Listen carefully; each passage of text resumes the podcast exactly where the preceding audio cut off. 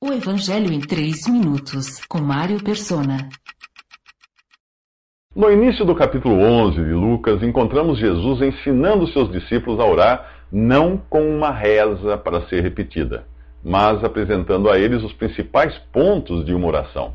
Os três primeiros nos falam do privilégio de chamarmos a Deus de Pai, do reconhecimento de Sua santidade e da expectativa do dia em que a Sua vontade será feita, assim na terra como no céu quando o filho entregar o reino ao pai.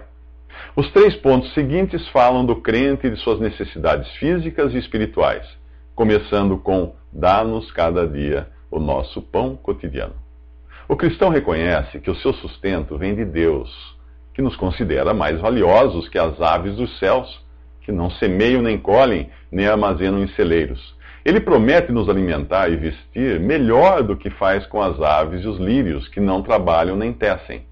O Senhor diz: Não se preocupem, dizendo que vamos comer, o que vamos beber ou o que vamos vestir, pois os pagãos é que correm atrás dessas coisas. Mas o Pai Celestial sabe que vocês precisam delas. Isso está em Mateus capítulo 6, os versículos 28 ó, em diante.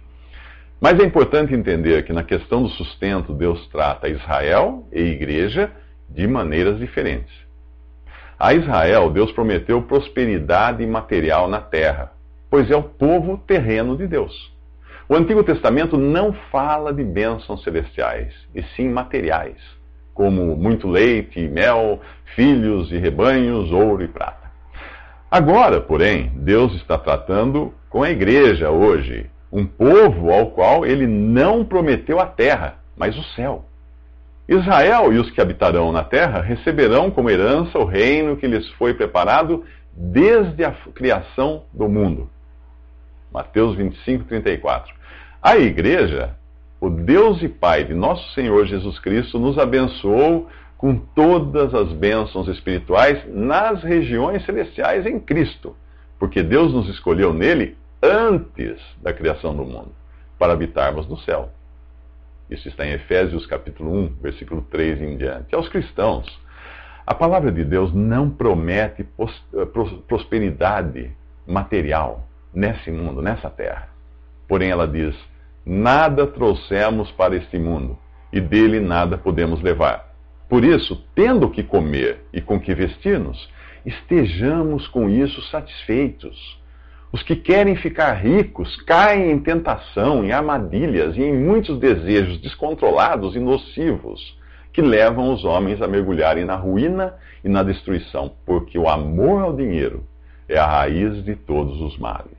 1 Timóteo 6, de 7 ao 9. Portanto, não vá na conversa desses pregadores que prometem riqueza e prosperidade. Paulo alertou que eles seriam egoístas, avarentos, presunçosos, arrogantes, mais amantes dos prazeres do que amigos de Deus. Você encontra a lista toda de adjetivos no capítulo 3 de 2 Timóteo. Nos próximos três minutos, Jesus nos ensina a pedir: perdoa-nos os nossos pecados. Como assim?